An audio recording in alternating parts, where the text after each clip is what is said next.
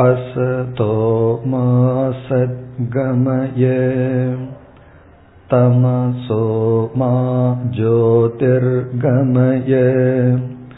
மிருத்யோர்மா அமிர்தங்கமய.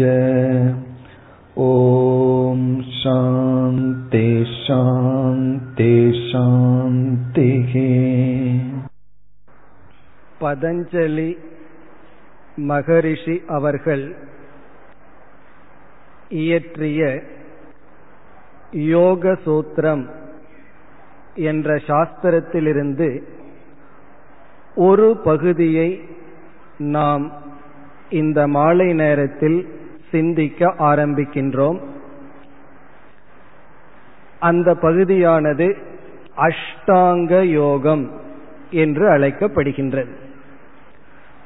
அஷ்ட என்றால் எட்டு, அஷ்ட அங்கம் என்றால் எட்டு படிகளில் கொடுக்கப்பட்ட சாதனைகள். அந்த அஷ்டாங்க யோகத்தை நாம் மாலையில் பார்க்க ஆரம்பிக்கின்றோம். பதஞ்சலி சுமார் 5000 வருடங்களுக்கு முன் வாழ்ந்தவர். அவர் நமக்கு என்ன நூல்களையெல்லாம் தந்துள்ளார் என்று அவரை போற்றி வணங்குகின்ற ஒரு ஸ்லோகத்தில் குறிப்பிடப்பட்டுள்ளது. அவர் 3 விதமான நூல்களை நமக்கு கொடுத்துள்ளார். நம்மிடம் இருக்கின்ற 3 இடங்களில் இருக்கின்ற அசுத்தத்தை நீக்க, 3 இடத்தில் இருக்கின்ற குறைகளை நீக்க 3 சாஸ்திரத்தை அவர் வகுத்து கொடுத்துள்ளார். முதல் சாஸ்திரம் ஆயுர்வேத சாஸ்திரம். அது உடலினுடைய நோயை அல்லது குறையை நீக்க ஆயுர்வேத சாஸ்திரத்தை அவர் எழுதியுள்ளார். இரண்டாவது பாணினி என்பவர் சமஸ்கிருத இலக்கண நூலை வகுத்து கொடுத்தவர். அந்த நூலுக்கு விளக்கம் எழுதியுள்ளார் பதஞ்சலி என்கின்ற மகரிஷி. பாணினி என்பவர் சமஸ்கிருத இலக்கணத்தை வகுத்தார், அதற்கு விளக்கத்தை கொடுத்தார். அது அவருடைய இரண்டாவது சாஸ்திரம். மூன்றாவது தான் இப்பொழுது நாம் எடுத்துக்கொண்ட யோக சாஸ்திரம் அல்லது யோக சூத்திரம் என்று அழைக்கப்படுகின்றது. இவ்விதம் ஆயுர்வேத சாஸ்திரம், இலக்கண சாஸ்திரம், பிறகு யோக சாஸ்திரம் என்று 3 நூல்களை நமக்கு கொடுத்துள்ளார். பிறகு அந்த ஸ்லோகத்தில் இவைகளினால் நமக்கு என்ன பலன் கிடைக்கின்றது, எதற்காக இவைகளை வகுத்து கொடுத்தார் என்றும் சொல்லப்பட்டுள்ளது. உடலில் உள்ள அழுக்கை அல்லது தோஷத்தை அல்லது குறையை நீக்க ஆயுர்வேத சாஸ்திரம்.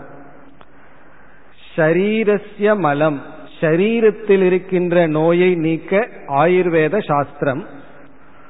பிறகு வாக்கில் இருக்கின்ற, சொல்லில் வருகின்ற குறையை நீக்க இலக்கண சாஸ்திரம். பிறகு மனதில் இருக்கின்ற குறையை நீக்க யோக சூத்திரம் அல்லது யோக சாஸ்திரம். இவ்விதம் உடலில் இருக்கின்ற குறையை போக்க ஒரு நூல், சொல்லில் இருக்கின்ற குறையை போக்க இனியொரு நூல், மனதில் இருக்கின்ற குறையை போக்க இனியொரு நூல் என்று எழுதியுள்ளார். இதில் சுவர் இல்லாமல் சித்திரமில்லை என்று சொல்வார்கள். அதுபோல் உடல் ஆரோக்கியம் இல்லை என்றால் வாழ்க்கையில் நாம் எதையும் சாதிக்க முடியாது. வயது ஆக ஆக நம்முடைய சாதனையினுடைய தரம் குறைவதற்கு காரணம் உடலினுடைய ஆரோக்கியத்தின் குறைவு. ஆகவே ஆரோக்கியத்தினுடைய பெருமையை ஆரோக்கியமாக இருக்கின்ற காலத்தில் உணர்பவர்கள்தான் உண்மையில் கொடுத்து வைத்தவர்கள், பாக்கியசாலிகள். ஆரோக்கியத்தை இழந்ததற்கு பிறகு ஆரோக்கியத்தின் பெருமை தெரிந்து பயனில்லை. ஆகவே பதஞ்சலி என்ன செய்தார்? உடலுக்கு வருகின்ற நோயை நீக்க ஆயுர்வேதம் என்கின்ற ஒரு சாஸ்திரத்தை எழுதினார். ஆனால் இன்று இந்த சாஸ்திரம் நம்மிடம் இல்லை. 5000 வருடங்களுக்கு முன் எழுதினார். இப்பொழுது இந்த சாஸ்திரம் நமக்கு இல்லை. பிறகு இரண்டாவதாக வந்தால் சொல் தூய்மை என்று சொல்லப்படுகின்றது. மனிதனுக்கு மட்டும் கொடுக்கப்பட்டுள்ள வரம் பேசுதல். நம் மனதில் இருக்கின்ற அறிவை சொல்லால் மற்றவர்களுக்கு தெரிவிக்கின்றோம். நம்முடைய மனம் மற்றவர்களுக்கு தெரியாது, சூக்ஷ்மமாக இருக்கின்றது. இப்ப என்னுடைய மனதில் என்ன உணர்வு இருக்கின்றது என்பதை நாம் சொல்லால் தான் மற்றவர்களுக்கு புரிய வைக்கின்றோம். ஆகவே சொல் என்பது அறிவை பரிமாற ஒரு கருவியாக இருக்கின்றது. சொல் இல்லை என்றால் அறிவை நாம் பரிமாறிக்கொள்ள முடியாது. நம்முடைய சொல் தூய்மையாக இருக்க வேண்டும், தவறில்லாமல் இருக்க வேண்டும். ஆகவே சொல் தூய்மைக்காக இலக்கண சாஸ்திரத்தை கொடுத்துள்ளார். அந்த சாஸ்திரத்திற்கு மகாபாஷ்யம் என்று பெயர். அதை வகுத்தவர் பாணினி என்பவர். அதற்கு விளக்கம் கொடுத்தவர் யோக சாஸ்திரத்தை எழுதிய பதஞ்சலி முனிவர். நாம் பயன்படுத்துகின்ற கருவி சரியானதாக இருக்க வேண்டும். கருவி தவறாக இருந்தால் பயன் சரியாக இருக்காது. சாதாரணமாக ரசத்தை பரிமாற அன்னக்கரண்டியை பயன்படுத்தினால் எப்படி இருக்கும்? பயன்படுத்த முடியாது. அதுபோல அறிவை பயன்படுத்த சொல்தான் சரியான ஒரு கருவி, ஒரே ஒரு கருவி. அந்த சொல்லில் குற்றம் வரக்கூடாது என்பதற்காக இலக்கண சாஸ்திரத்தை கொடுத்தார். சொல் குற்றம் வரக்கூடாது என்பதற்காக.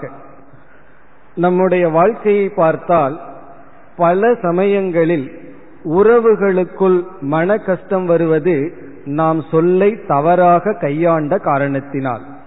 பிறகு என்ன சொல்லுவோம்? நான் அந்த அர்த்தத்தில் சொல்லவில்லை, நீ தவறாக புரிந்துள்ளாய் என்று சொல்வோம். காரணம், நாம் சொல்லை சரியாக கையாளாததுதான். அப்படி சொல்லை சரியாக கையாள வேண்டும். அப்பொழுதுதான் அறிவையும் வாங்க முடியும், அறிவையும் கொடுக்க முடியும். அந்த சொல் தூய்மைக்காக இலக்கண சாஸ்திரத்தை எழுதினார். உடல் தூய்மைக்காக ஆயுர்வேத சாஸ்திரம். சாஸ்திரத்தில் உடலை மெய் என்று சொல்வார்கள். அது பொய்யாக இருந்த போதிலும் வழக்கத்தில் மெய் என்று வந்துவிட்டது. இந்த மெய்யிடம் இருக்கின்ற ஒழுக்கத்தை மெய்மை என்று சொல்வார்கள். மெய்மை என்றால் உடலில் இருக்கின்ற ஒழுக்கம், உடல் ஆரோக்கியம். பிறகு நம்முடைய வாய் இருக்கின்றது, அதில் இருக்கின்ற ஒழுக்கத்தை வாய்மை என்று சொல்வார்கள். வாய்மை என்றால் சொல் ஒழுக்கம். நாம் எதை நினைக்கின்றோமோ அதை மற்றவர்கள் புரிந்து கொள்கின்ற விதத்தில் சொல்லி பழகுதல். அதனால்தான் ஆஞ்சநேயருக்கு சொல்லின் செல்வன் என்ற ஒரு பெயர் இருக்கின்றது. அவர் ஒரு சொல்லை பயன்படுத்தினால் அந்த இடத்தில் வேறு ஒரு சொல்லை யாராலும் மாற்ற முடியாது. அவ்வளவு தூரம் சொல் சிறப்பாக இருக்கும். அப்படி அந்த வாய்மைக்காக இலக்கண சாஸ்திரத்தை எழுதினார். பிறகு மூன்றாவதாக மனம். நம்முடைய மனம் தூய்மையாக இருக்க வேண்டும், பண்பட்டு இருக்க வேண்டும். அந்த மனதை பண்படுத்த யோக சூத்திரத்தை எழுதினார். அந்த மனதை நாம், மனதில் இருக்கின்ற பண்பாட்டை உண்மை என்று சொல்வார்கள். உண்மை என்றால் மனதில் இருப்பதை வாயில் சொல்லுதல், அந்த மனதில் இருப்பதை சொல்லுதல். இப்ப மனதிற்குள் இருப்பது உண்மை. வாயால் கூறினால் அது வாய்மை. உடல் ஆரோக்கியமாக இருந்தால் அது மெய்மை. இவ்விதம் மெய்மை, வாய்மை, உண்மை இந்த மூன்றும் நமக்கு தேவை. அதற்காக மூன்று சாஸ்திரத்தை அவர் வகுத்து கொடுத்தார். இதைத்தான் அந்த ஸ்லோகத்தில் யோகேன சித்தஸ்ய மலம், யோக சாஸ்திரத்தினால் சித்தத்தில் இருக்கின்ற மலத்தை நீக்கினார். வாசாம் பதேன, சொல் சாஸ்திரம், சொல் இலக்கணம் அல்லது இலக்கண சாஸ்திரத்தினால் வாக்கில் நம்முடைய சொல்லில் இருக்கின்ற மலத்தை நீக்கினார். வைத்தியகேன ஷரீரஸ்ய மலம் என்று சொல்லப்படுகின்றது. ஆயுர்வேத சாஸ்திரத்தினால் உடலில் இருக்கின்ற அழுக்கை நீக்க நமக்கு அந்த சாஸ்திரத்தை கொடுத்தார். இதுதான் பதஞ்சலி மகரிஷி நமக்கு கொடுத்த சாஸ்திரங்கள். இதில் ஆயுர்வேத சாஸ்திரம் இன்று இல்லை. காரணம் என்னவென்றால், காலத்திற்கு காலம் உடலில் இருக்கின்ற நோய்கள் மாறுபட்டு கொண்டே வரும். ஒரு காலத்தில் இருக்கிற பாக்டீரியா கொஞ்ச நாள் ஆனா அதுக்கு இம்யூன் ஆயிரும். இப்போ புதிய மருந்து கண்டுபிடிக்க வேண்டியது வருகின்றது. அப்படி காலத்துக்கு காலம் புதிய நோய்கள் புதிய வைத்தியங்கள் வருகின்றது. அதனால் இன்னைக்கு அந்த ஆயுர்வேதம் அவுட்டேட் என்று சொல்வார்கள். அந்த காலத்தில் இருந்த நோய் இந்த காலத்தில் இருந்த நோய்கள்ல மாறுபாடு இருக்கின்றது. பிறகு சொல் என்று வந்தால் மொழிகளும் காலத்திற்கு காலம் மாறுபட்டு வருகின்றது. இன்று சமஸ்கிருதத்தில் யாரும் பேசுவதில்லை. ஆகவே அவருடைய மகாபாஷ்யமும் புஸ்தகத்தின் அளவில் தான் இருக்கின்றது. இவ்விதம் அவர் எழுதிய இரண்டு நூல்கள் அதிகமாக இன்று பயன்பாட்டில் இல்லை. ஆனால் 5000 வருடங்களுக்கு முன் அவர் எழுதிய யோக சூத்திரம் இன்றும் இருந்து வருகின்றது. காரணம், அப்பொழுது இருந்த மனமும் இப்பொழுது இருக்கின்ற மனதிலும் ஒரு வேறுபாடும் இல்லை. மனதில் இருக்கின்ற நோய்கள் மாறாமல் இருக்கின்றது. மனதிற்கும் ஆரோக்கியம் என்று ஒன்று இருக்கின்றது, மனதிற்கும் நோய் என்று ஒன்று இருக்கின்றது. உடலுக்கு நோய் இருப்பது போல் மனதிற்கும் நோய் இருக்கின்றது, மனதிற்கும் ஆரோக்கியம் இருக்கின்றது. அந்த மனதை பண்படுத்த, மனதை சரிப்படுத்த அவர் வகுத்து கொடுத்த நூல் யோக சாஸ்திரம். அதை நம்ம யோக சூத்திரம் என்று அழைக்கின்றோம். அந்த பகுதியிலிருந்து நாம் மாலை வகுப்புகளில் விசாரத்தை மேற்கொள்ள போகின்றோம். இப்ப நம்ம உண்மைக்கு வருகின்றோம். மெய்மை என்பது உடல் ஆரோக்கியம், வாய்மை என்பது சொல் ஆரோக்கியம், உண்மை என்பது மன ஆரோக்கியம். இப்ப எதற்காக இந்த யோக சூத்திரத்தை நாம் படிக்க வேண்டும்? யோக சூத்திரமானது எப்படி நம்முடைய மனதை பண்படுத்துகின்றது? மனதிற்கும் நமக்கும் என்ன உறவு இருக்கின்றது? மனது அசுத்தமாக இருந்தால் அதனால் என்ன நிலையை அடைகின்றோம்? மனம் தூய்மையாக இருந்தால் அதனால் என்ன பலனை அடைகின்றோம் என்று நாம் நம்முடைய மனதை பற்றி புரிந்து கொள்ள வேண்டியது மிக மிக முக்கியமாகின்றது. அதையெல்லாம் நாம் முகவுரையாக பார்க்க போகின்றோம். முதலில் நம்முடைய மனதுடன் நாம் அறிமுகம் ஆக வேண்டும். உண்மையில் நம்முடைய மனம் மற்றவர்களுக்கு தெரியும், நமக்கு தெரிவதில்லை. காரணம், நம்முடைய மனம் நமக்கு ஒரு பொருளாக இல்லை, நாமவே இருக்கின்றோம். நம்ம மனசை மற்றவர்கள் புரிந்து வைத்துள்ளார்கள், நம்மை காட்டிலும். நாம் மனதை கொண்டு உலகத்தை பார்க்கின்றோம், நாம் மனதை கொண்டு மனதையே பார்க்க தவறிவிட்டோம். அதை நாம் முகவுரையாக இன்றும் நாளையும் பார்க்க போகின்றோம். நம்முடைய மனம் என்றால் என்ன, அது எந்த விதத்தில் அந்த மனம் நம்மோடு சம்பந்தப்பட்டுள்ளது என்ற ஆராய்ச்சியெல்லாம் மேற்கொண்டு, பிறகு அவர் வகுத்து கொடுத்த 8 அங்கங்களாக 8 படிகளாக உள்ள சாதனைகளை பார்த்து, அந்த சாதனைகளெல்லாம் எந்த விதத்தில் நம்மை பண்படுத்த போகின்றது என்பதையும் பார்க்க போகின்றோம். இந்த அஷ்டாங்க யோகத்திற்குள் நுழைய வேண்டும் என்றால் நமக்கு போதிய முகவுரை தேவைப்படுகின்றது. ஆகவே அந்த முகவுரையுடன் நாம் பதஞ்சலியிடம் அணுகப் போகின்றோம். இப்பொழுது நாம் முகவுரைக்கு செல்லலாம். சூத்திரம் என்றால் மிக சுருக்கமாக கூறுதல் என்று பொருள். சூத்திரம்னா நம்ம கணிதத்துல ஃபார்முலா என்று சொல்வோம். அப்படி மிக மிக சுருக்கமாக கூறினால் அதற்கு பெயர் சூத்திரம். அவ்விதம் பதஞ்சலி என்ன செய்துள்ளார், 197 சூத்திரத்தை உருவாக்கி யோக சூத்திரம் என்ற தலைப்பை கொடுத்துள்ளார். இந்த 197 சூத்திரமானது 4 பாதங்களாக பகுதிகளாக பிரிக்கப்படுகின்றது. 4 சாப்டரா பிரித்துள்ளார். முதல் பகுதியை சமாதி பாதம், பாதம்னா இங்கு பகுதி, சமாதி என்று அழைக்கின்றார். இரண்டாவது சாதனம், 3வது விபூதி, 4வது கைவல்யம். சமாதி என்றால் என்ன, அதையெல்லாம் நாம் பார்க்க போகின்றோம். இரண்டாவது சாதனம், சாதனைகளை எல்லாம் நன்கு சொல்ல போகின்றார். அந்த பகுதிகளில் வைராகியத்தினுடைய இலக்கணம், அபியாசம் என்றால் என்ன, பிறகு நம்முடைய மனதிற்கு வருகின்ற நோய்கள் என்ன, மனம் எப்படிப்பட்ட விதமான எண்ணங்களுடன் கூடியது என்கின்ற நுண்ணிய ஆராய்ச்சியை செய்துள்ளார். பிறகு மனதை கட்டுப்படுத்துவதனால் வருகின்ற பெருமை, விபூதி, பலன் என்ன, அதை கூறுவார். விபூதி என்றால் பிரயோஜனம்.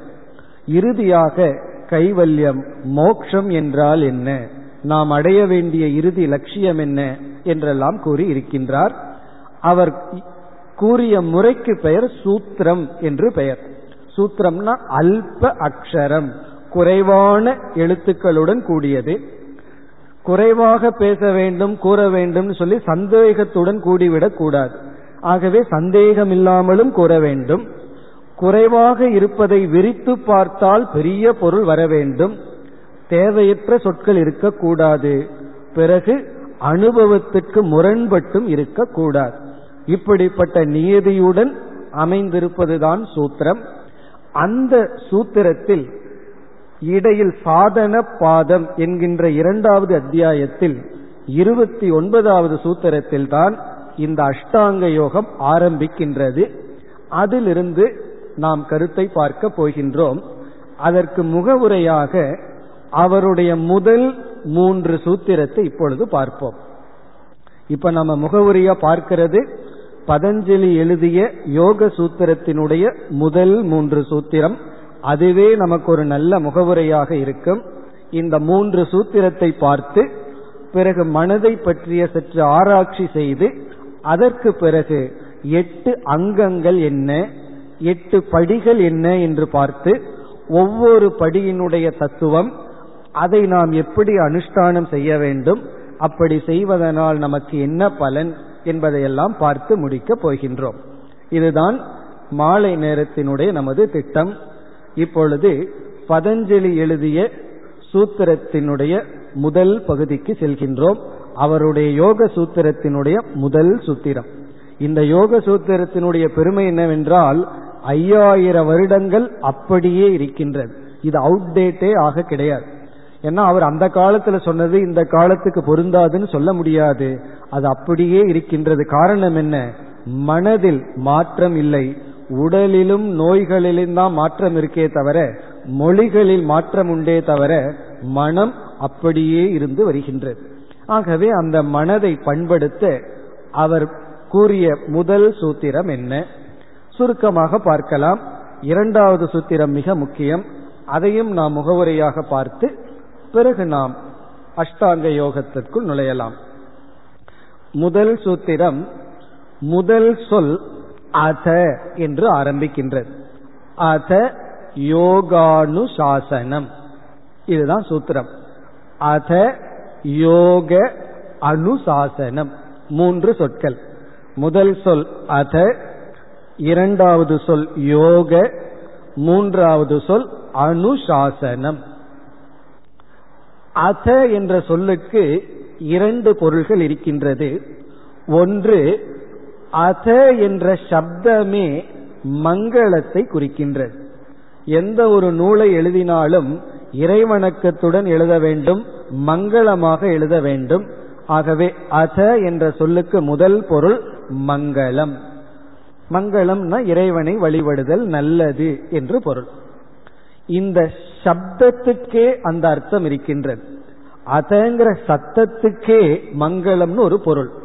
எப்படி என்றால், திருமண வீட்டில் நாதஸ்வரத்தை வாசிப்பார்கள். அந்த நாதஸ்வர சப்தமே மங்களம்னு அர்த்தம். அதனால் அவர் சரியான ஸ்வரத்தில் வாசிக்கிறாரா இல்லையாங்கிறதே கேள்வி கிடையாது. அவர் எப்படி வாசிச்சாலும், ஒன்றுமே தெரியாதவர்கள் நாதஸ்வரத்தை எடுத்து ஊதினாலும் அந்த சப்தமே மங்களத்தை குறிக்கின்றது. அப்படி அதங்கிற சப்தத்துக்கே மங்களம் என்பது ஒரு பொருள். இனி 2வது பொருள், அத என்றால் துவங்குகிறது என்பது பொருள். அத என்றால் ஆரம்பம், இப்பொழுது துவங்குகின்றது. துவங்குகின்றதுன்னு சொன்ன உடனே ஒரு சந்தேகம் வரும், என்ன துவங்குகின்றது? அதற்கு பதில் யோக அனுசாசனம். யோகத்தை பற்றிய அனுசாசனம் விளக்கம்.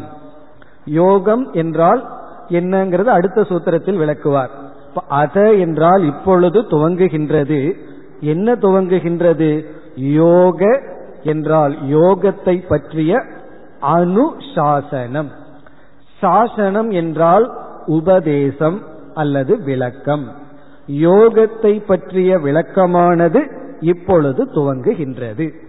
இதுதான் முதல் சூத்திரம். முதல் சூத்திரமே அவர் அறிமுகப்படுத்துறார். ஒரு நூலை எடுத்து படிக்கும் பொழுது அதுல என்ன இருக்குன்னு முதல்லயே தெரிய வேண்டும். ஆகவே அதை அறிமுகப்படுத்துறார்.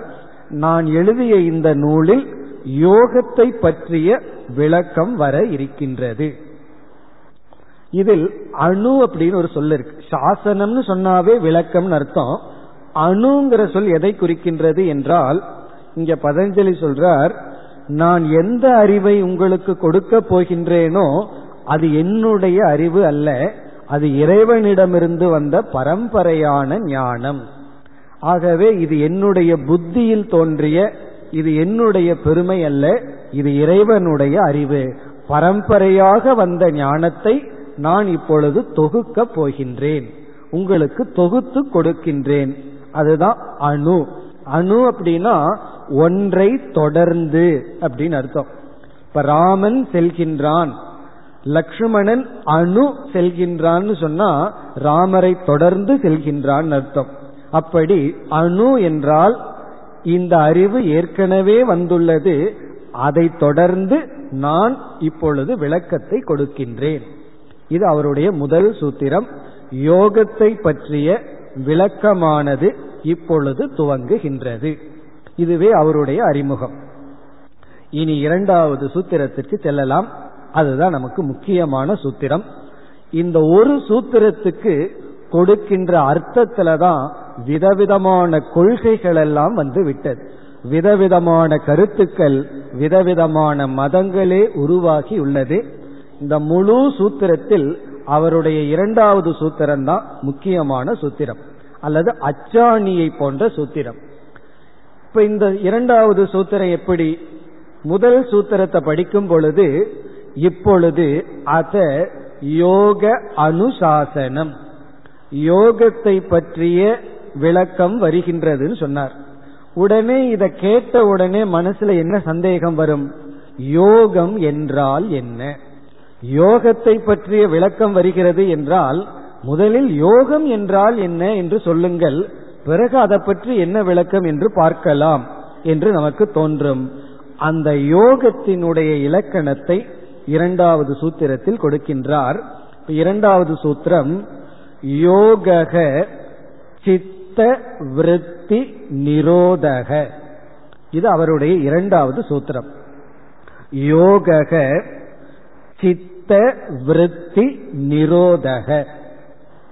இப்ப யோகம் என்பது, இப்ப யோகக என்றால் யோகம் என்ற சொல்லுக்கு பொருள் சித்த. சித்தம்னா மனம், விருத்தினா எண்ணம். சித்த மனதினுடைய எண்ணத்தினுடைய நிரோதக. இந்த நிரோதகங்கிற வார்த்தைக்கு சரியான பொருள் என்னன்னு நம்ம பார்க்க போகின்றோம். நம்ம அதை பிறகு பார்க்கலாம். இதுதான் இரண்டாவது சூத்திரம். யோகம் என்பது சித்தத்தினுடைய மனதினுடைய எண்ணங்களை நிரோதம் செய்தல். யோகம் நிரோதம் அப்படின்னு சொல்லி இருக்கின்றார். இந்த இரண்டாவது சூத்திரத்திற்கு எப்படி பொருள் கொடுக்கின்றோம் என்ற விதத்தில் பல கருத்துக்கள், பல கருத்து வேறுபாடுகள் எல்லாம் வந்துள்ளது. இந்த யோக சாஸ்திரத்தை நாம் இரண்டாக பிரிக்கின்றோம். ஒன்று யோக சாதனை, இனி ஒன்று யோக மதம் என்று பிரிக்கின்றோம். இப்ப யோக சாதனை என்றால் பதஞ்சலி எத்தனையோ சாதனைகளை சொல்லி இருக்கின்றார். அதையெல்லாம் தான் நம்ம முக்கியமாக அஷ்டாங்க யோகம்ங்கிற தலைப்பில் பார்க்க போகின்றோம். இப்ப பதஞ்சலி கூறிய சாதனைகளெல்லாம் யோக சாஸ்திரம்ங்கிற தலைப்பில் வருகின்றது. பிறகு இனி ஒன்றும் வந்துள்ளது, யோக மதம். மதம்னா இந்த இடத்துல பிலாசபி, தத்துவம். யோகிகள் கூறுகின்ற தத்துவம் அது வேறு, யோகத்தில் சொல்லப்பட்ட சாதனைகள் வேறு, யோக சாஸ்திரத்தில் கூறப்பட்ட மதம் வேறு.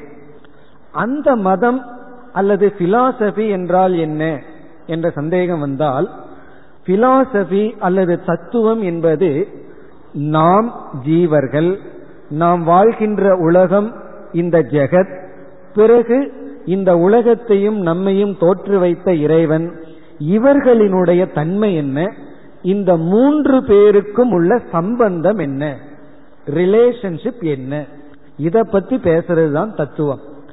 என்னுடைய ஜீவனுடைய தன்மை என்ன, இந்த உலகத்தினுடைய தன்மை என்ன, உலகத்தை தோற்றி வைத்த இறைவனுடைய தன்மை என்ன, ஜீவனுக்கும் ஈஸ்வரனுக்கும் இறைவனுக்கும் ஜீவனுக்கும் என்ன தொடர்பு இருக்கின்றது, இப்படிப்பட்ட உண்மையை ஆராய்வதுதான் தத்துவம். இதுல அத்வைதம் துவைதம் என்றெல்லாம் பல கருத்து வேறுபாடுகள் இருக்கின்றது. இந்த கருத்து வேறுபாடு என்றால் நம்முடைய மனப்பக்குவத்தினுடைய ஸ்டேஜ். முதல்ல துவைதமா நினைப்போம், பிறகு இறுதியில் அத்வைதத்திற்கு செல்வோம். அப்படி யோக மதம் என்று இருக்கின்றது. ஆனால் இன்று அந்த யோக மதம் புஸ்தகத்தில் தான் இருக்கின்றதே தவிர யாரும் பின்பற்றுவதில்லை. ஆனால் யோக சாதனைகளை நாம் நிராகரிக்க முடியாது, பின்பற்றுகின்றோம். ஆகவே யோக சாஸ்திரத்தில் இருக்கின்ற சாதனை பகுதிகளை மட்டும் அனைவரும் ஏற்றுக்கொள்கிறார்கள். அது ஒரு முக்கியமான ஒரு மனப்பக்குவம். நம்ம பொதுவா என்ன செய்வோம், ஒருவரிடம் அன்பு வச்சா முழுமையா அன்பு செலுத்துவோம், ஒருவரை வெறுத்தம்னா முழுமையா வெறுத்து விடுவோம், ஒருவர் சொன்னா அவர் என்ன சொன்னாலும் கேட்போம், இல்லைன்னா அவர் என்ன சொன்னாலும் கேட்க மாட்டோம். அப்படி இல்லாமல் ஒருவரிடம் இருக்கின்ற நல்ல அம்சத்தை மட்டும் எடுத்துக்கொண்டு தவறான கருத்தை விட்டுவிட வேண்டும். யார் நல்ல விஷயத்தை சொன்னால் கேட்க தயாராக இருக்க வேண்டும். சமஸ்கிருதத்தில் ஒரு ஸ்லோகமே இருக்கு, நல்ல விஷயத்துல சுகர் சொன்னாலும் சுகம் சொன்னாலும் ஒண்ணுதான். சுகர்ங்கிற வார்த்தைக்கு ரெண்டு இருக்கு. ஒன்று சுகபிரம்மன் வியாசருடைய பையன், இனி ஒன்னு கிளி. நல்ல விஷயத்துல யாரு சொன்னா என்ன, கிளி சொன்னா என்ன, சுகர் சொன்னா என்ன. பிறகு தவறான கருத்தை குழந்தை சொன்னாலும் பெரியவர்கள் சொன்னாலும் ஏற்றுக்கொள்ள கூடாது என்று நம்ம மனம் எங்கெல்லாம் நல்ல விஷயங்கள் இருக்கின்றதோ அதை சேகரிக்க வேண்டும். அப்படி நம்முடைய பெரியவர்கள் யோக சாஸ்திரத்தில் இருக்கின்ற சாதனைகளை எடுத்துக்கொண்டார்கள், அந்த மதத்தை விட்டு விட்டார்கள். காரணம், அந்த மதத்தில் தவறு விட்டது. இந்த யோகிகள் என்ன நினைத்து விட்டார்கள், இந்த உலகம் முற்றிலும் உண்மையானது, இந்த உலகம் தோற்றமல்ல, இந்த உலகம் சத்தியம், ஆகவே உலகத்திலிருந்து ஓடிவிட வேண்டும், உலகத்தையே பார்க்க கூடாது. இப்படிப்பட்ட தவறான தத்துவத்திற்கு விட்டார்கள். ஆனா இந்த தத்துவம் எல்லாம் இன்னைக்கு பின்பற்றுபவர்கள் யாரும் கிடையாது. அந்த தவறான கருத்து நீக்கப்பட்டு பதஞ்சலி கூறிய சாதனைகள் மட்டும் இன்று நம்முடைய வழக்கத்தில் இருக்கின்றது. அதை யாராலும் நீக்க முடியாது. காரணம், அது உண்மை. அந்த சாதனைகள் எல்லாம் நம்ம வாழ்க்கைக்கு நன்கு பயன்படும். அவ்விதத்தில் யோக சாதனைகளை நாம் பார்க்க போகின்றோம். அந்த விதத்தில் பார்த்தால் இனி நம்முடைய அடுத்த கேள்வி, யோகம் என்ற சொல்லுக்கு என்ன பொருள்? இங்க ஒரு லட்சணம் சொல்லியிருக்கார். யோகம் என்றால் மனதினுடைய எண்ணங்களை நிரோதம் செய்தல். இப்ப அந்த சூத்திரத்தை விட்டுட்டு பொருளை பார்த்துட்டு இறுதியில மீண்டும் சூத்திரத்திற்கு செல்லலாம். இப்ப யோகம் என்ற சொல்லுக்கு என்ன பொருள்? இந்த யோகம் என்ற சொல்லுக்கு இரண்டு பொருள்கள் இருக்கின்றது, இரண்டு முக்கியமான பொருள். முதல் பொருள் சாதனம், இரண்டாவது பொருள் சாத்தியம். முதல் பொருள் சாதனம், சாதனையே யோகம்னு சொல்லுவோம். அந்த சாதனையினால எதை நம்ம அடையிறோமோ அந்த லட்சியத்தையும் நம்ம யோகம் என்று அழைக்கின்றோம். ஆகவே எப்பாவது யோகம்ங்கிற வார்த்தையை கேட்டா அந்த இடத்துல சாதனையை குறிக்கின்றதா சாத்தியத்தை குறிக்கின்றதான்னு பார்க்க வேண்டும். அதே போல இங்க எதை குறிக்கின்றதுன்னு நம்ம பார்த்தாக வேண்டும். இப்ப யோகம்ங்கிற சொல்லுக்கு சாதனைன்னு ஒரு பொருள், சாத்தியம் என்று பொருள். இந்த சொல்லினுடைய இலக்கணப்படி பொருளே யோக என்றால் இணைத்தல் என்பது பொருள். யோகம்ங்கிற சொல்லுக்கு இணைத்தல். இணைத்தல்னு கேட்ட உடனே அடுத்த கேள்வி வரும், எதை எதனுடன் இணைத்தல்? அதற்கு பதில் சாதகனை சாத்தியத்துடன் இணைத்தல், சாதகனை லட்சியத்துடன் இணைத்தல், சாதகனை அவனுடைய குறிக்கோளுடன் இணைத்தல். அந்த சாதனை தான் யோகம் என்ற சொல்லுக்கு முதல் பொருள். இப்ப படிப்பு யோகம் அது சாதனை. அந்த படிப்புனால நமக்கு கிடைக்கின்ற பட்டம் இருக்கின்றது, அதையும் யோகம்னு சொல்லுவோம். அது சாத்தியம். இப்ப இந்த இடத்துக்கு வருவதற்கு வாகனம் யோகம்னு சொல்லுவோம். ஏன்னா வாகனம் ஒரு சாதனை. பிறகு இந்த இடத்துக்கு வந்தா இந்த இடத்தையும் யோகம் என்று சொல்லுவோம். எனக்கு யோகம் சித்தித்து விட்டது, எனக்கு யோகம் கிடைச்சிடுதுன்னு சொன்னா அது சாதனையாகவும் இருக்கலாம், சாத்தியமாகவும் இருக்கலாம். அதனாலதான் யோகத்தை உடையவனை யோகி என்று சொல்வோம். யோகினா என்ன அர்த்தம்? அவர்கள் சாதகர்களாகவும் இருக்கலாம், அல்லது சாதகர்களாக இருந்து லட்சியத்தை அடைந்தவர்களாகவும் இருக்கலாம், சித்தர்களாகவும் இருக்கலாம். இப்ப சித்தர்களையும் யோகின்னு சொல்லலாம், சாதகர்களையும் யோகின்னு சொல்லலாம். லட்சியத்தை அடைஞ்சதற்கு பிறகும் நம்ம யோகின்னு சொல்லலாம். சாதகர்கள் சித்தர்கள் ரெண்டும் யோகிதான். காரணம் யோகம்னா சாதனையையும் குறிக்கின்றது, சாத்தியத்தையும் குறிக்கின்றது. இப்ப சாதனைன்னு சொன்னா ஆங்கிலத்துல இன்ஸ்ட்ருமெண்ட் அப்படின்னு சொல்லுவோம். இப்ப இந்த இன்ஸ்ட்ருமெண்ட் யோகம்னு சொன்னா, இப்ப உதாரணமா உடல்ல ஆரோக்கியம் நமக்கு தேவை. இப்போ உடல் ஆரோக்கியம்ங்கிறது சாத்தியம் அல்லது லட்சியம். அதற்கு சாதனை என்ன? யோக ஆசனங்கள்னு சொல்றோம். ஆசனங்கள் எல்லாம் சாதனைன்னு சொன்னா, இப்ப ஆசனங்கள் கருவியாக ஆகி விடுகின்றது. இப்ப அந்த கருவியை பற்றி அறிவை அடைகிறோம். நமக்கு ஞானம் கிடைத்து விடுமா அல்லது சித்தி கிடைத்து விடுமா என்றால், அந்த அறிவே நமக்கு ஆரோக்கியத்தை கொடுத்து விடாது. எப்படி தலைகீழா நிக்கணுங்கிற ஞானம் நமக்கு ஆரோக்கியத்தை கொடுக்குமானா கொடுக்காது. பிறகு என்ன செய்ய வேண்டும்? அந்த கருவியை பயன்படுத்த வேண்டும். இப்ப இங்க வர்றது இந்த இடம் சாத்தியம், வாகனம் யோகம்னு சொன்னா வீட்டுல வாகனம் இருந்துட்டா மட்டும் இங்க விட முடியாது. அந்த வாகனத்தை நம்ம என்ன பண்ணணும்? டிரைவ் பண்ணி அந்த வாகனத்தை செலுத்த வேண்டும். அந்த ஒரு செயல் மிக மிக முக்கியம். இப்ப யோகம்ங்கிற சொல்லுக்கு என்ன பொருள் என்றால், கருவி அல்லது சாதனம். அந்த சாதனையில கர்மம் செயல்ங்கிறது முக்கியத்துவம் பெற்று விடுகிறது. ஒரு கருவியை எடுத்துக்கொண்டு அந்த கருவியை நாம் செயல்படுத்த வேண்டும், முறையாக அந்த கருவியை கையாள வேண்டும். இந்த கையாளுதல், கருவியை எடுத்துக்கொள்ளுதல், இந்த ரெண்டும் சாதனை. இப்ப சமையல் பண்ணணும்னு சொல்லி புதிய குக்கர் வாங்குறோம். அந்த குக்கருக்கு என்ன பேரு? யோகம். அந்த குக்கரே சாப்பாட்டை கொடுத்துருமான்னா, குக்கர் வந்ததுக்கு அப்புறம் குக்கிங்னு ஒண்ணு செய்யணும், அந்த சமையல்ங்கிறது செய்யணும். அந்த செயலும், அந்த எதன் துணை கொண்டு செயல் செய்கின்றோமோ அந்த கருவியும் யோகம். அதனால கிடைக்கின்ற உணவு இருக்கின்றதே சாத்தியம், அதுவும் யோகம்.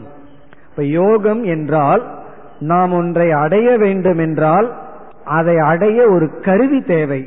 அந்த கருவி மட்டுமல்ல, அந்த கருவியை நாம் பயன்படுத்துகின்ற செயல், அந்த கருவியை வச்சு நாம் ஒரு செயல்படுகின்றோம், அந்த செயல், அத கர்மம் அப்படின்னு சொல்றோம். தமிழ்ல கர்மம்னு ஏதோ அர்த்தம் இருக்கு, இங்க கர்மம்னா செயல். அப்போ கரணம் பிளஸ் கர்ம. கரணம்னா இன்ஸ்ட்ருமெண்ட், கர்மம்னா ஆக்ஷன். இந்த ரெண்டும் சேர்ந்து ஒரு பகுதி ஆகின்றது சாதனம். பிறகு அதனால கிடைக்கின்ற லட்சியம் இருக்கின்றது, அது யோகம், அது சாத்தியம்.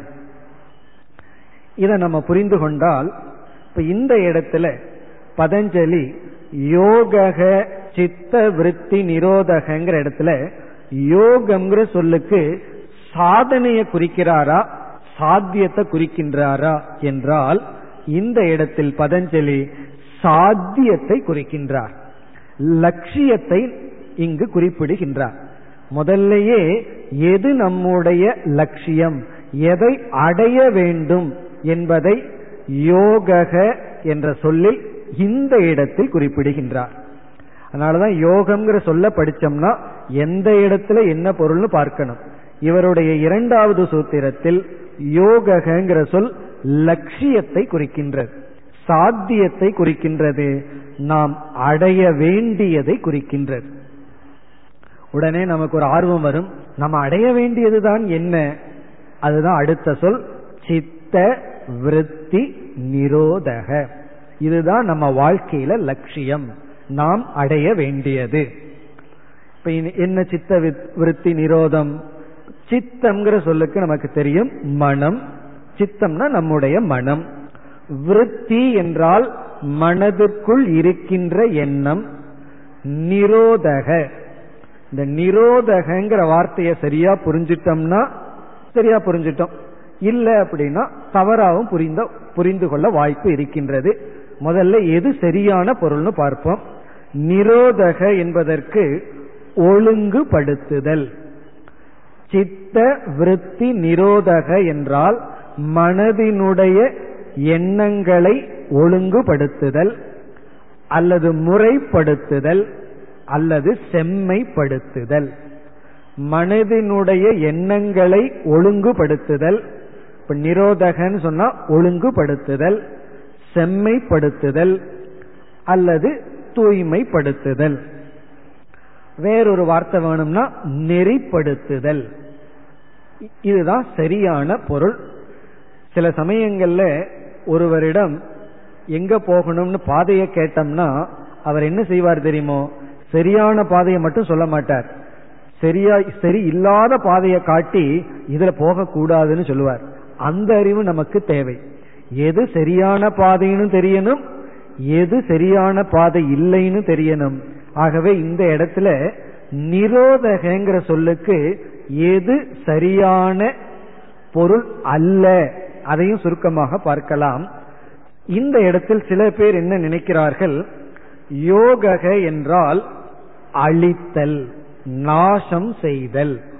அதாவது நிரோதக என்றால் அழித்து விடுதல். இப்ப சித்த விருத்தி நிரோதம் என்றால் மனதிலுள்ள எண்ணங்களை அழித்தல். அதுதான் யோகம், அதுதான் நம்முடைய சாத்தியம். இப்படி ஏன் பொருள் சொல்கிறார்கள்? எண்ணங்கள் இருக்கிற வரைக்கும் எனக்கு துயரம் இருக்கு, எண்ணத்தையே அழிச்சிட்டா எனக்கு துயரம் இல்லை.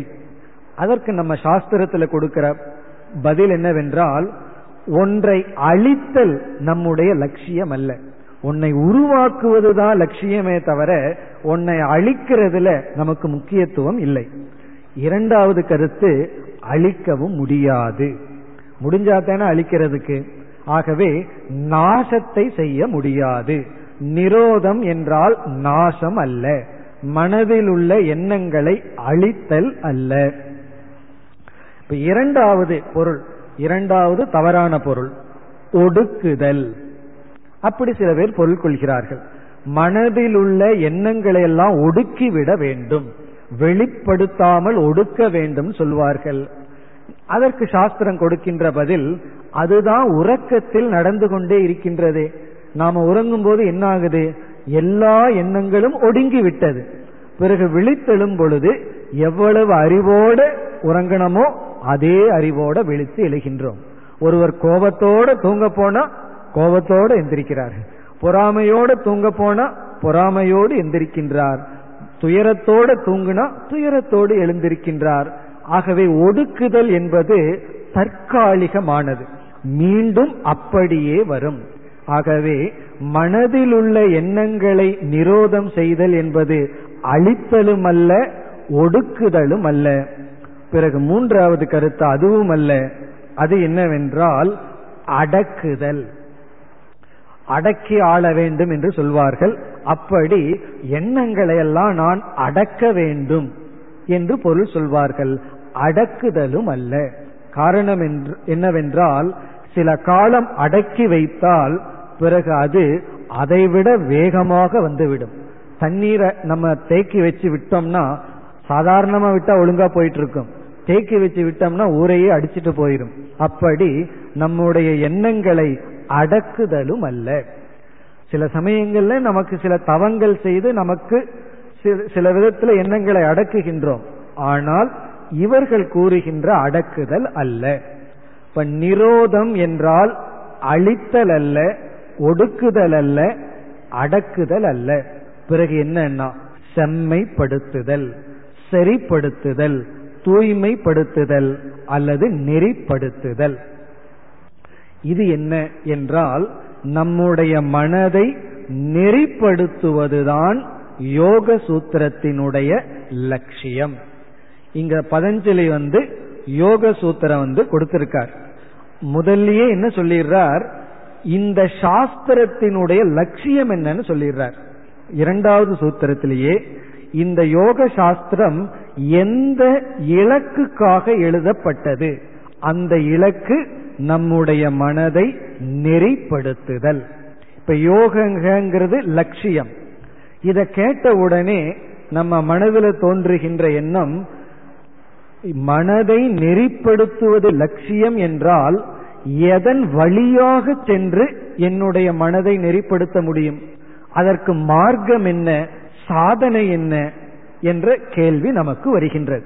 இப்ப நம்முடைய வாழ்க்கையில லட்சியம் என்ன, நாம் அடைய வேண்டியது என்ன, நம்முடைய மனதை நெறிப்படுத்துதல், பண்படுத்துதல் அல்லது ஒழுங்குபடுத்துதல், இதுதான் நம்முடைய லட்சியம் என்றால் இந்த லட்சியத்துக்கு சாதனைகள் என்ன, எந்தெந்த படி வழியாக இந்த இலக்கை அடைதல், அதுதான் அஷ்டாங்க யோகம்.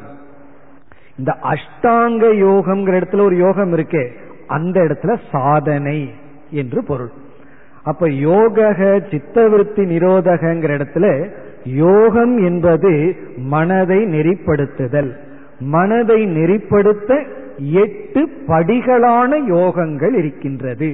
இப்ப யோகேன யோகம் விந்தேத்துன்னு சொல்வார்கள், யோகத்தினால் யோகத்தை அடைய வேண்டும். இந்த 8 படிகள் சாதனை. அந்த 8 படிகள் மூலமாக நாம் மனதை நெறிப்படுத்துதல் யோக சாஸ்திரத்தினுடைய சாத்தியம், யோக சாஸ்திரத்தினுடைய லட்சியம். சரி, அப்படி அந்த லட்சியத்தை அடைஞ்சா எனக்கு என்ன கிடைக்கும்?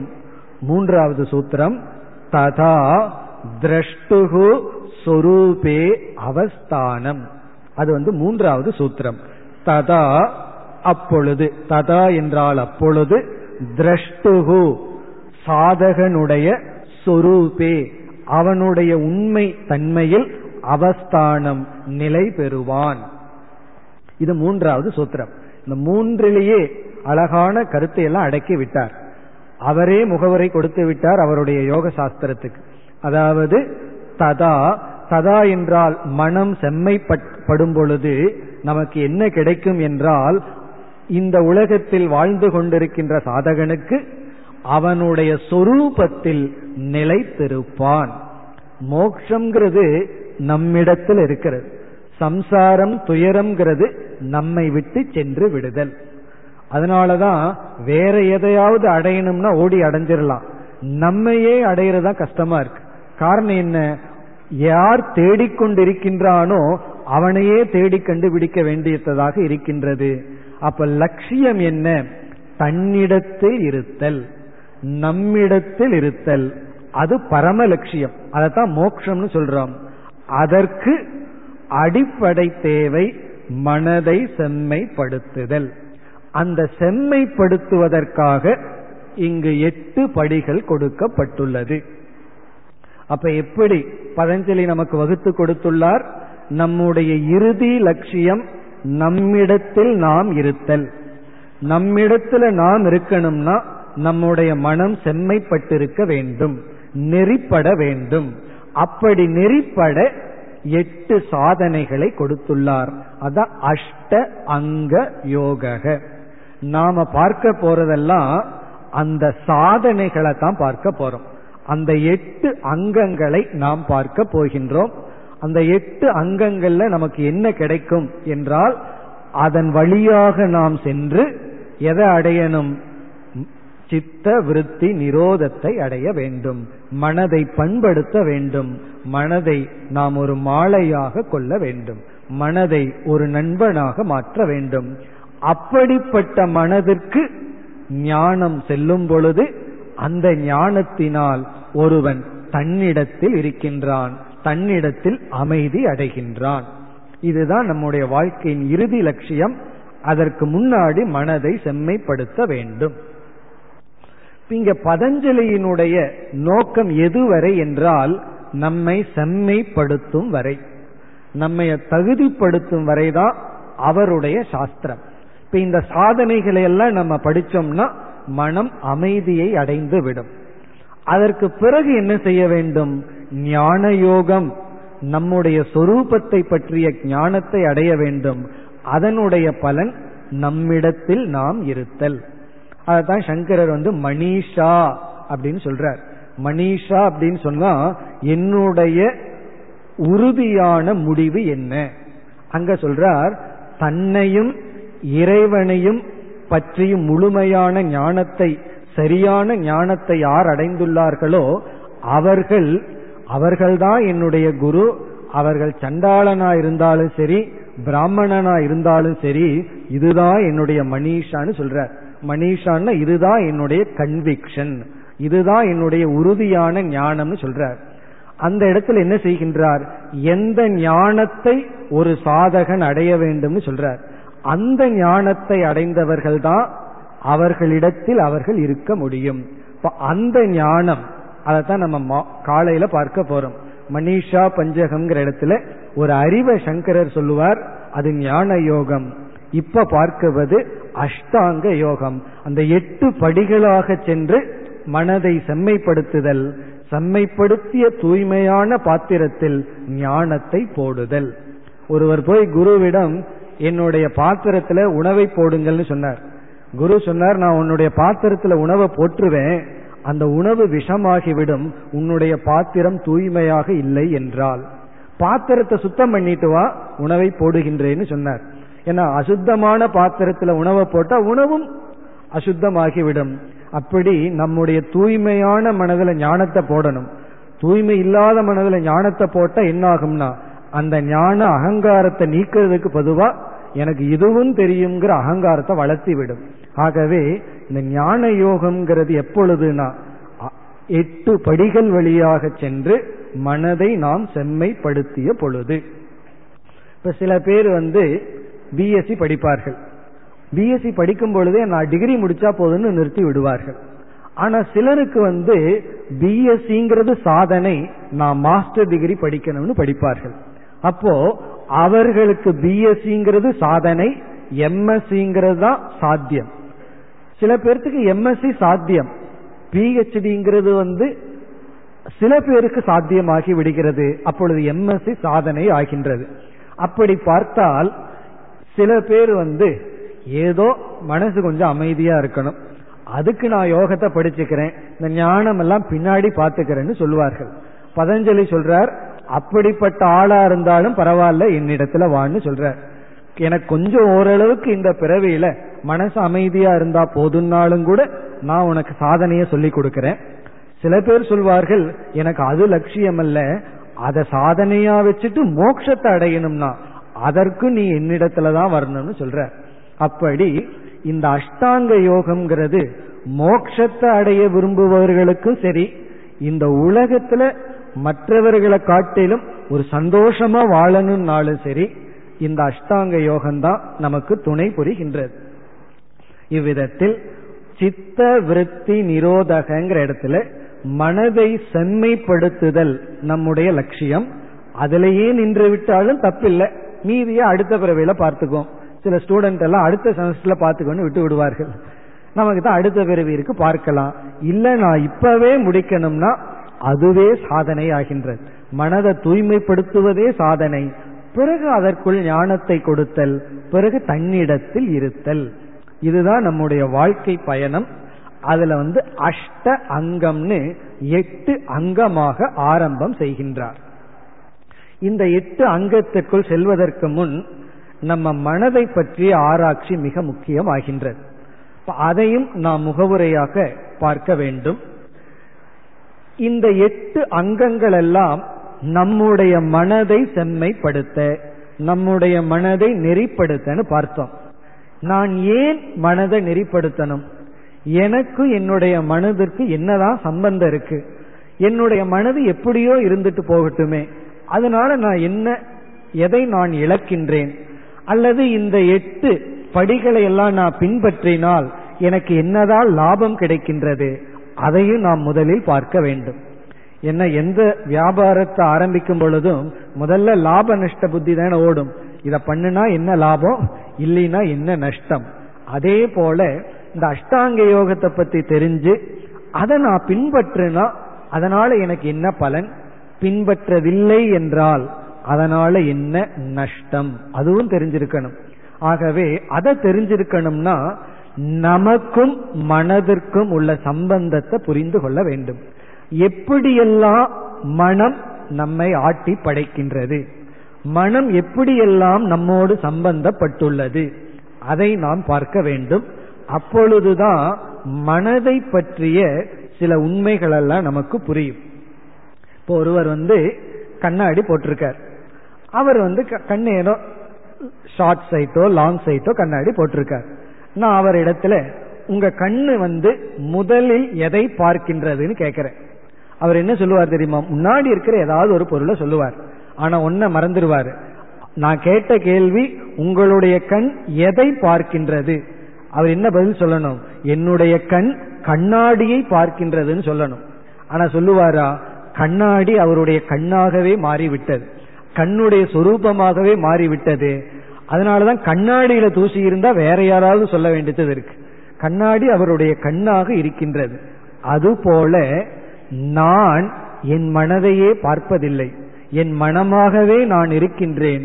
அப்ப நான் என் மனதை வச்சு உலகத்தை பார்க்கிறேனே தவிர எனக்கு உலகம் தெரிகின்றது, என்னுடைய மனம் எனக்கு தெரியவில்லை.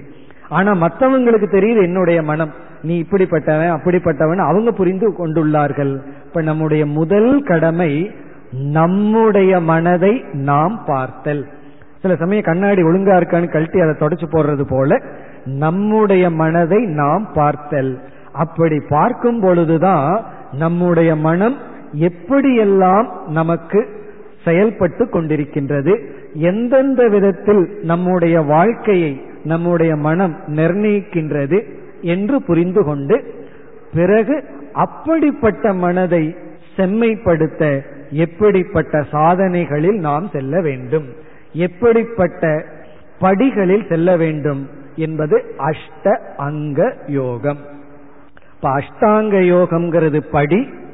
அதனால நம்ம அடையிறது சித்த விருத்தி நிரோதக, மனதை செம்மைப்படுத்துதல். இப்ப அந்த வார்த்தை அளவுல தான் நமக்கு இப்ப தெரியும், செம்மைப்படுத்துதல் நெறிப்படுத்துதல், அதுக்கு என்ன அர்த்தம், அதெல்லாம் நமக்கு இறுதியில் விளங்க போகின்றது. மனம் எப்போ எப்படி இருக்கு, இந்த 8 படிகளுக்குள்ள மனது போயிட்டு வந்தா எப்படி இருக்கும் என்று அதை பார்க்கும் பொழுது செம்மைப்படுத்துதல் என்றால் என்ன என்பது நமக்கு புரியும். ஆகவே நாம் நாளை மனதுக்கும் நமக்கும் என்ன தொடர்பு என்று நம்முடைய மனதையே பார்ப்போம். அந்த முகவரையை முடித்துவிட்டு 8 அங்கங்களுக்குள் பிரவேசம் செய்வோம். இத்துடன் இன்றைய வகுப்பை நாம் நிறைவு செய்வோம். ஓம் பூர்ணமத பூர்ணமிதம் பூர்ணாத் பூர்ணமுதச்யதே பூர்ணஸ்ய பூர்ணமாதாய பூர்ணமேவாவசிஷ்யதே. ஓம் சாந்தி சாந்தி சாந்தி.